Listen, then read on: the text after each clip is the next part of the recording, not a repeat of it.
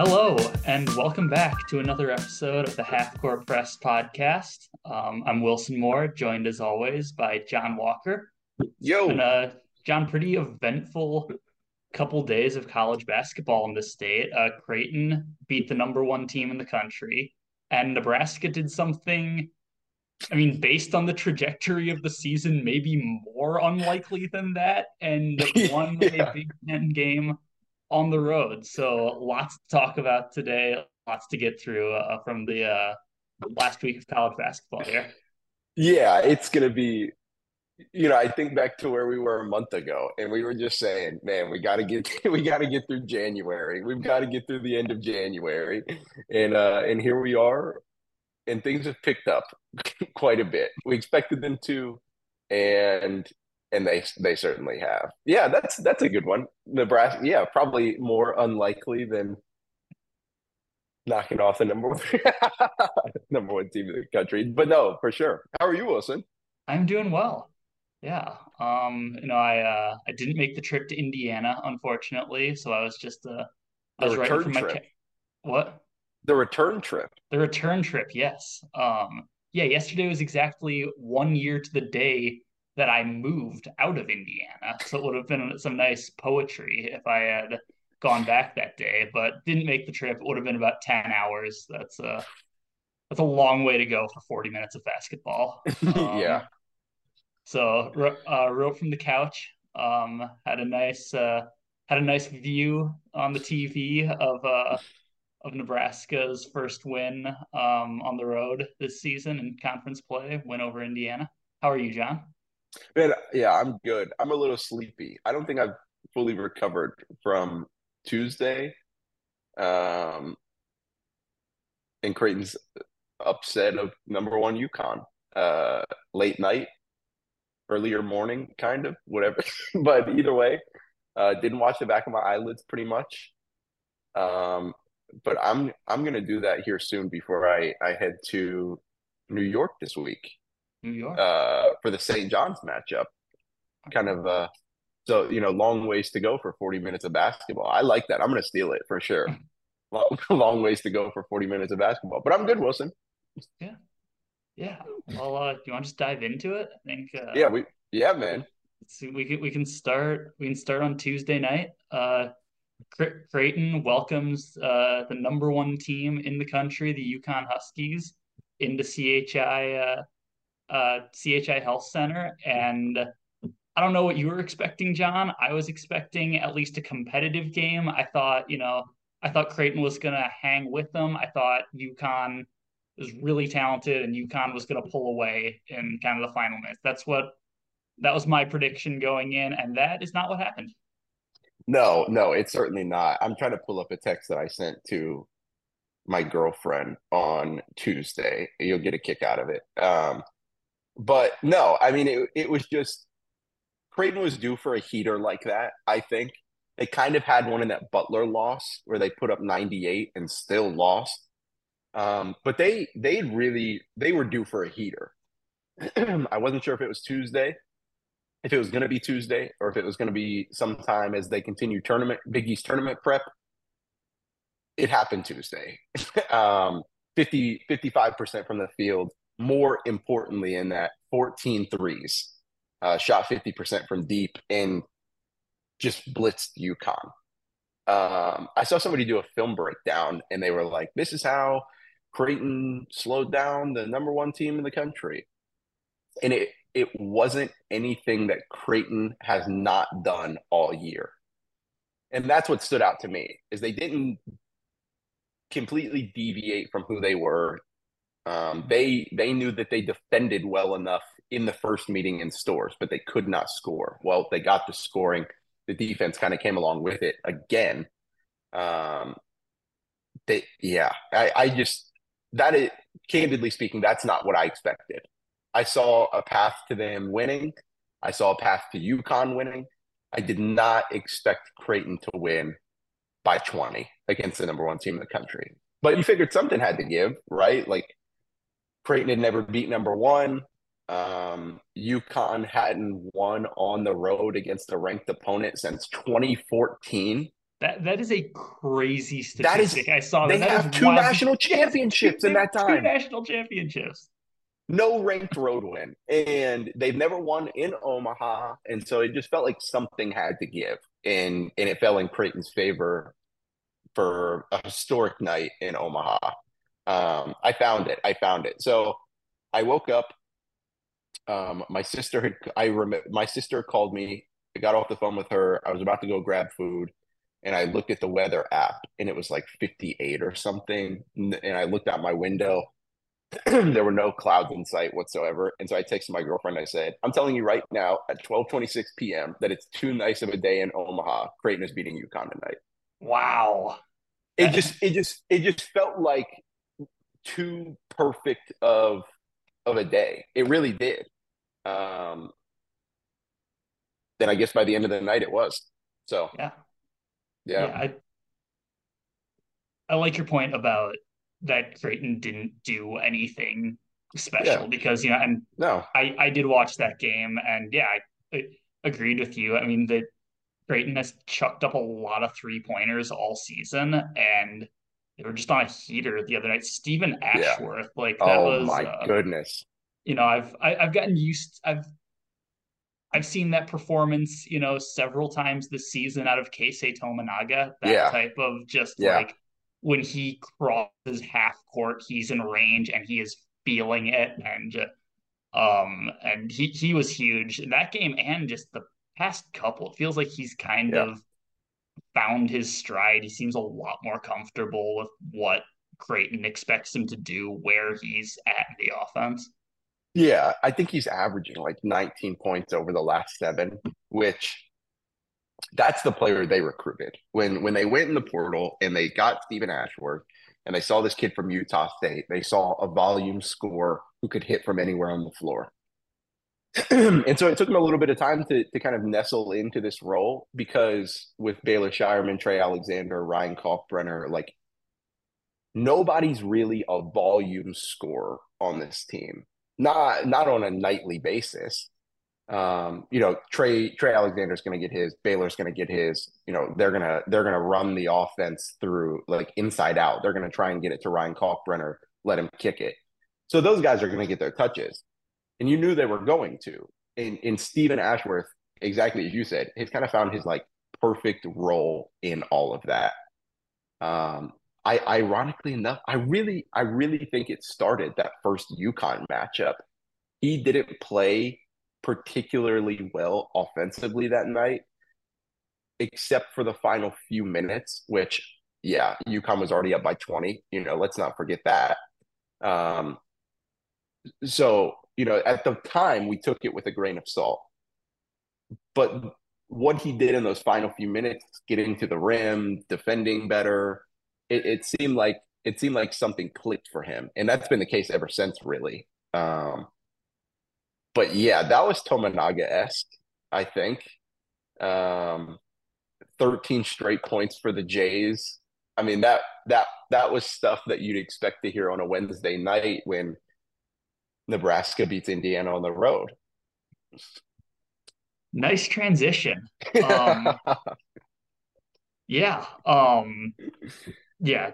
I think you used this word uh, just a few minutes ago, but Nebraska blitzed Indiana last night. Um, Tominaga, you knew he was feeling it a few minutes in, um, in when he got the ball on the fast break and instead of going to the basket yeah. went Ali Farouk Manesh on everyone and pulled yeah. back to the corner for for a three. Then he had a step back on the on the next possession and Indiana was doing everything it could, like we've seen teams do all year, to try to deny him the ball. Trey Galloway did a pretty good job in the second half. I think only hit two in the second half after he scored yeah. eight 18 in the first, but it also used a lot of energy. Um, you saw it in the last minutes. Uh, Nebraska got some cuts to the basket um, just because Galloway had spent the entire half yeah. chasing Tominaga around and staying up on, on him. But yeah, that was the uh, performance uh, Nebraska needed on the road, at least in the first half. Um, that was they, yeah, yeah. They, they went up up 20 in the first half uh, scored the first two points in the second half too. Um, and then uh, I think the run was twenty to three for uh, uh, Indiana. Got got the deficit down to three points. And the, the best comparison I could come up with last night was like if Nebraska men's basketball was a TV show, the viewers would be watching that and being like, okay, like find a different plot line. Like you you keep recycling this one, this this road game collapse thing. Like find some different storylines to work into the to the main plot. That's what it felt like last night. Yeah, and, yeah. But it was like season mid, midway through season fourteen of Grey's Anatomy, and you're just like, man, we can only watch so many surgeries. You yeah, know? yeah the, the writers were just out of ideas at that point. Like, what if we had him blow a lead on the road again? Uh, would people forget about the last time they? But yeah, um, unlike previous times, and the, the subtle brilliance of the uh, of the writing on this television show, they uh, reversed it at the end, and Nebraska didn't lose its composure. Um, settled back in. Uh, Brice Williams played like a dude pissed off in the second half. Yeah, and yeah, Jamarques Lawrence too was the was the standout. He was huge in that game. In that game, it's you know it's been a real kind of rocky season for Lawrence. Uh, he uh, was the starting point guard for the first twenty or so games. Um, he now comes off the bench, and he's just there's been such a noticeable difference in his demeanor and the way he plays, and he just he looks more confident, more comfortable, more ag- aggressive. He's just he's he looks like he's found his spot uh, coming off the coming off the bench. He had 19 um uh had some like six boards, five assists. One of them just a, a rocket of a pass like around someone into Juwan Gary for an easy layup when Nebraska really needed it. That was his best performance of the year, and it was what Nebraska needed. I, I always find that interesting when you you kind of have a starter who is I don't want to say talent wise, but role the fourth or fifth guy, and you you just know it. But when it's somebody like a point guard, you can you can put them with the second unit and say, This is yours. Like this is your unit. And that's kind of what it seemed like they've done at times with him, with Lawrence Tominaga needs a breather, you know, whenever that happens. um, Tominaga needs a breather, boom, you have a, a different option. You know that you get to Minneapolis and Wisconsin is looking to get their their get back and they're going to double Keisei Tominaga with the game on the line. Okay, well you have another ball handler you can rely on. You know, so so yeah, that's that's kind of like I always view that interesting. Different teams, different coaches view it different, obviously. Um, but yeah, why not give a guy like that who was good enough to command your offense for 20 games? Why not give him those same, you know, that, that same kind of leeway, if you will, in in maybe a better position to do so coming off the bench. So that's that's big, man. Depth is depth is everything when you get into March. If you can hit shots, defend just a little bit, and and you have enough depth to to kind of play that many games over over so few days, you're probably going to be in a good position. And and so being able to bring Lawrence off the bench is obviously huge in that. Yeah, and I think we really saw Nebraska's depth last night. Rienk Mast was basically a non-factor on yeah. the offensive end, and yeah. he's been probably Nebraska's most consistent, reliable guy all, all season. And that they were able to go on the road and win a game with him not at his best. You know, you see there are guys who can step up. Juwan Gary had a solid game. Obviously, we talked about Keisei and uh, Brice Williams. Just a lot of a lot of different contributions, um, leading to a win that Nebraska really, really needed. Um, I know I, I wrote about this last week. Nobody has gone to the tournament in the 68 team era without winning a game in uh, on the road in conference yeah. play. So Nebraska now has a path that would not be unprecedented over the past 13, 14 years. No, yeah. And and this is probably a good way to, to to just bring up the tournament because now they sit it the morning after they sit at 43rd in the net we had talked a couple of weeks ago, maybe last week, that you know I covered I covered the bubble somewhat extensively last year. Oklahoma State was on the bubble for what felt like an eternity, and and it, it feels like those early 40s, like 42, 43, that is the cutoff for the net rankings, anyways. Now your resume, you know, that'll all fact. You know, I'm not the selection committee, but when you look at net teams, usually it's that 42 to 43 is the cutoff the problem you run into if you continue to straddle that line is if you get a bid stealer. Yeah. In a in a league that you know, if if I don't know, if if St. John's defends the garden and wins the Big East tournament, they could steal Nebraska's bid. Um so that's that's kind of the line you teeter. All of that to say, you have to keep putting together road wins and especially defending the vault oh, yeah. over over the next two and a half weeks of the regular season, the the last two and a half weeks of the regular season. But they're in, they're in a position to be in a position, I think, which is which is what you want this time of year is to just give yourself a chance, and the Huskers certainly have one. Absolutely, yeah. Um, yeah. yeah, that's as, as long as we're on the topic. What what does beating UConn do for Creighton's outlook? I think uh, where they were, I uh, did Lunardi have have him up to the three line uh, the other day? Yeah, he he had him at um he had him at eleventh, so that would have been what the the second to last three seed. Yeah. Um, yeah. I don't know what it is after last night's games. I don't think Lunardi's put one out. No, um, I, yeah, today. Yeah, I, I don't think he's put one out today, but yeah, he had him like right there, like low end three seed um, but I think, you know, we do our tournament projection kind of bracketology, and and I put in my take yesterday that I think they've solidified themselves as the top four seed. Creighton has, I mean, barring an epic collapse, um, which I think would, in the selection committee's eyes, still be fine given the quality of opponents they play the rest of the way. Um, but barring a, a, a, just collapse we have not seen from this team, they're going to be a top four seed easily.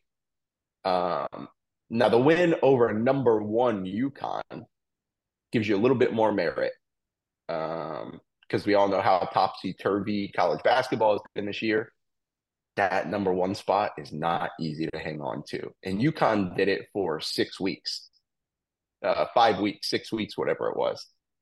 And, and so UConn is is damn good to say. Um, I think anybody who you know has, has sniffed college basketball this year probably knows that.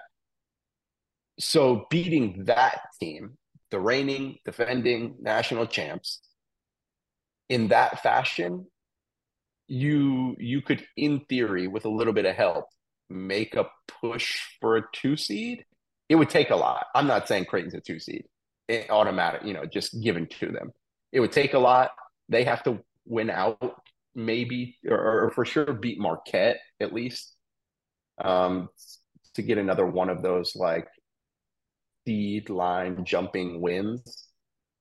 But but they like Nebraska in an entirely different end of the spectrum are in a position to be in a position. Yeah. So that's in a in a in a Jays fan perfect world, they they went out, they sneak in as the eight overall seed. Um, they get to pick where they're going. You know that that'd be the perfect world for Creighton. I think they'll probably end up right on that three seed line. Um, but who knows? Yeah. Who knows? College basketball. Yeah, man. Yeah. yeah. I people people uh I'd be remiss if I did not bring this up on this week's episode. I don't think we talked about it last week when so, no. kind of it, yeah when when kind of everything swirled. So Greg McDermott, we'll just Greg McDermott has addressed the Ohio State rumors. um, you know, people people can make of them what you will.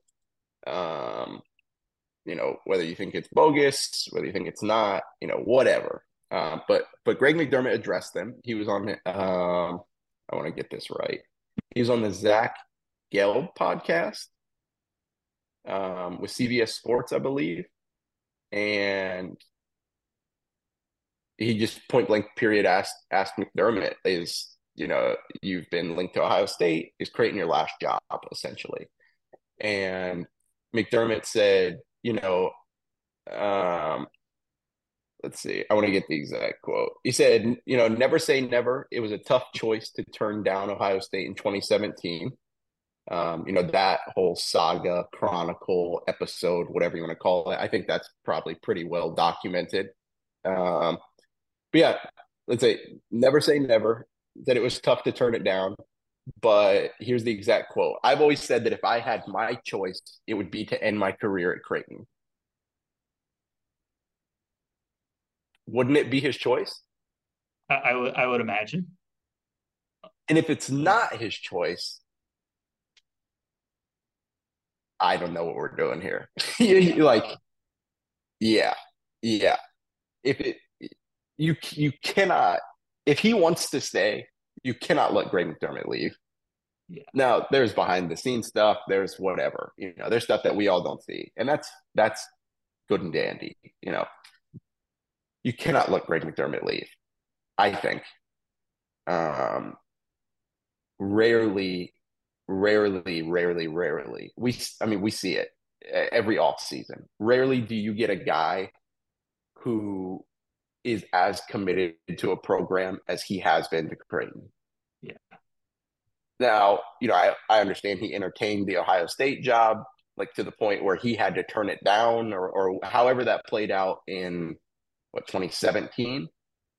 Um, but he's he's assuredly had offers since then. Teams have reached out to him, I'm sure, every off season, and he's still here. He's still in Omaha. He seemingly wants to be in Omaha, um, and and I don't see a reason that he shouldn't be, unless he doesn't, you know, unless he ch- change of heart, whatever. But like, if Greg McDermott wants to be in Omaha, they need to keep Greg McDermott in Omaha. Yeah. I think.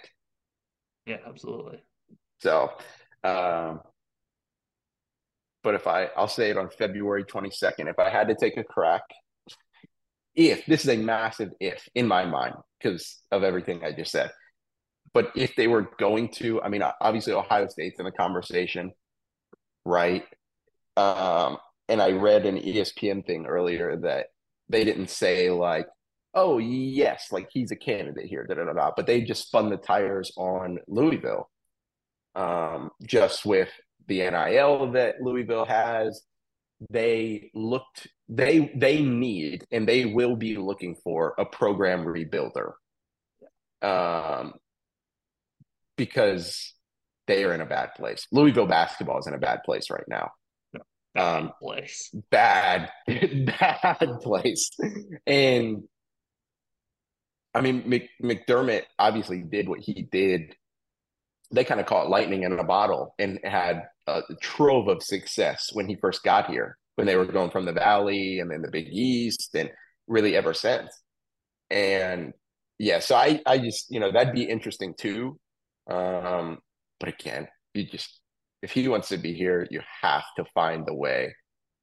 Uh, is it, I don't know, is it a contract extension? Is it a car? Is it? I don't. I don't know. I think. I think I've heard that he has. You know, he can golf anywhere in Omaha. Can he go? You know, would you make it that he can golf anywhere in Lincoln too? I don't know, but you've got to do something, man. You can't let Greg McDermott leave.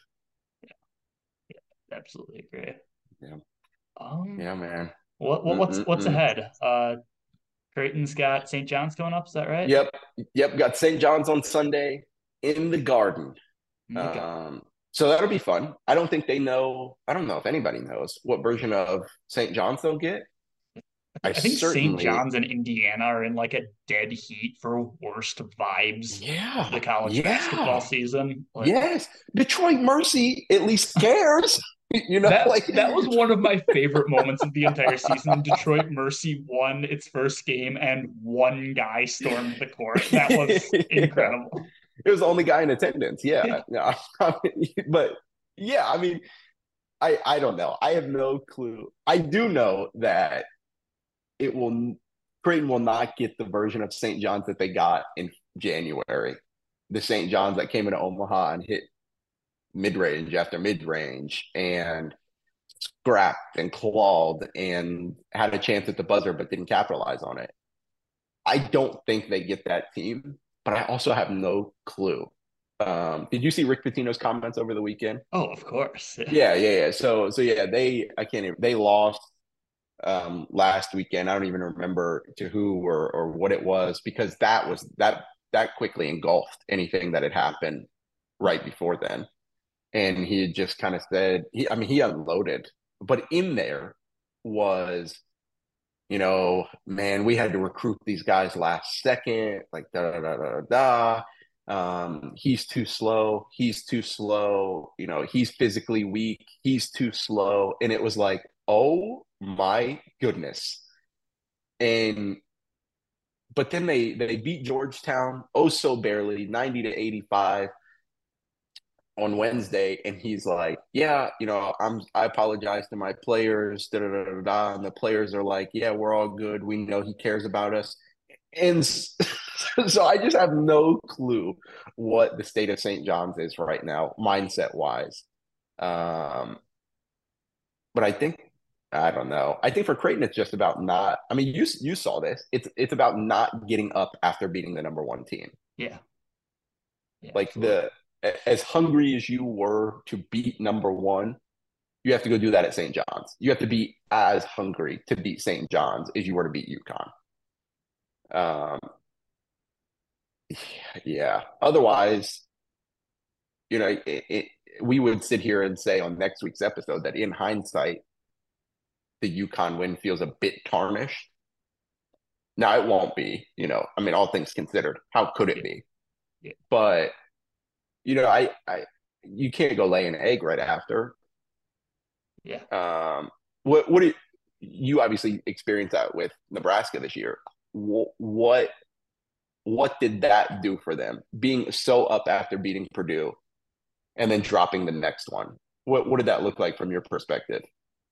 Um, it, it was interesting because it's hard to tell if that game was that was Iowa. Um, uh, we weird game. Nebraska is down seventeen to two at one yeah. po- point, takes the lead in the second half, and then gets just run out of the gym in the last ten yeah. minutes. But um, uh, it was interesting because I it's hard to tell if that game was you know hangover from beating per- Purdue a few days earlier, or if it was just the road demons that we saw all year long yeah. up until up until last night. Um, I know Nebraska has said, and you know, you don't know how much of this is just kind of in retrospect. Um, right. Has said that they wish they had handled they had handled things a little better after beating. Um, yeah. Um, uh, after beating Purdue, I remember there was a game a couple days later. I forget which uh, exactly when it was, but Fred Hoiberg post game said, and you know after the game, no more. It's we're not dumping water on anyone. There's you know none of that like with the rest of the season. You know it's it's business. We expect yeah. to win. So I think um, you know again you can make of that what you will. I think you can definitely read it as it kind of hardened them a little bit. They uh you know they felt good after beating Purdue and got you know, kind of knocked back down to earth, and that yeah. kind of set the tone for uh, how uh, how Nebraska collectively, you know, kind of wants to handle itself um, after wins. We'll see it again in a couple days. You know, I'm sure they're feeling pretty good as they should, um, winning a game on the road uh, after losing the first seven. You know, big Big Ten road wins don't grow on trees, regardless of, of who you're playing. And you know, to get the first one, that was a major stepping stone um, for an NCAA tournament bid. I'm sure they felt good last night coming home, but you know yeah. that'll be the next. Uh, you know, I think we're uh, we'll see that again, and Nebraska is going to um, have that. Yeah, what do they got this weekend? Again, uh, they got Minnesota this weekend. Um, the the revenge. The revenge, yeah. It's Nebraska has four games left. All four opponents, the Huskers held a double digit lead on at one point. when they played. They're they were two and two in those games. Okay, okay, okay. Yes, Yeah, so and yeah. that's the two the two games they have left at home are Minnesota and Rutgers, and um, they were up double digits on both of them on the road. Couldn't ha- couldn't hang on to it. Um, so we'll see round two. I think this the Minnesota game coming up on Sunday. That like Minnesota's a pretty solid team, and you know win win that game, and Nebraska's damn near in the tournament with yeah. three games left. I think. Yeah, let's look at the let's. You hear my cat in the back? He said, "I think this is the second straight week we've had a uh, an Ovi yeah. guest appearance on the Half Court Press Pod." See exactly. Okay. Um Minnesota, okay, that's the that's the tough thing because it wouldn't even be quad one because no. Minnesota's 73rd in the net. That's so tough. That's so tough. No, what's what's interesting but, is uh Minnesota and Ohio State, Nebraska's next two opponents are both like on the edge of uh, it's going to be uh, on borderline quad one, quad two when Nebraska goes to Columbus. It'll be borderline quad two, quad three when Minnesota co- comes to Nebraska. Thing is, Minnesota and Ohio State play each other tonight. I think. I think yeah, tonight. Uh, so that could. I think there's a good chance that determines you know the tiers of yeah. the next two games Nebraska plays. Yeah.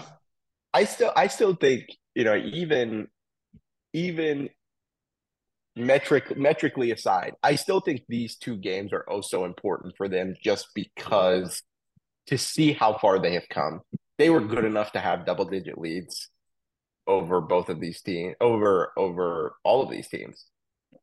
And to not be able to close. Like imagine imagine how differently we're talking about Nebraska right now if they are 21 and 6. You know, yeah. like that they win both of those, they hang on for double digit or they hang on for for wins on the road after leading by double digits and they're 21 and 6 and the tournament isn't really a question of if, it's where. Yeah. So but still, I I think you know again morally, it'd be really good for them to just have a double digit lead again and and be able to keep it this time. D- double digit leads are generally encouraged when you're playing basketball. That's uh yeah yeah, you know, yeah, the, the, the, are... the, numbers guys say, the analytics people say those are those are good to have when you're playing in a basketball game. Yeah, I I uh we'll have to go to the writers room and workshop that one. The mid-season finale for the Huskers. Um this is like we this is like we've dropped we've dropped 8 episodes of your favorite of the of the final season of your favorite series on on Netflix. And we've said you got to wait a month for the last 4 episodes. Yeah. Sorry about it.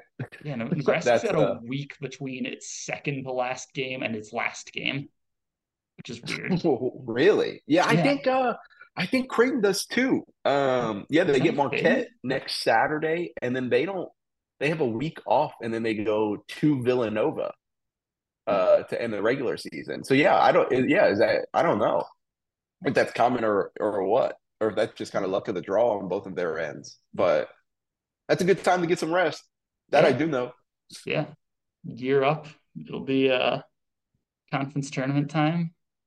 Uh, you know, Jon, I think, you know, I can't say for certain, but one week, no, I was about to say one week from today it will be March, but it, it won't be because it, it was going to be a whole thing about how if we do this on Thursday again, which we often do, our next episode will be in March, but it, it won't good. be. It, will most likely still be February the next time we record That's an okay. episode. So forget everything you know I was about to say.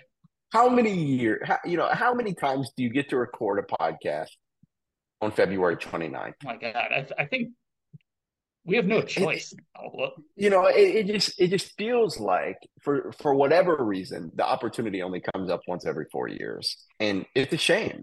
Um, it's a shame. But March is on the horizon. I'm ready for it. I'm ready. I'm ready to get to the nitty gritty. ever so closer. Well, that that was the Half Court Press podcast. We'll see you next time when it when it is still February. Thanks for listening.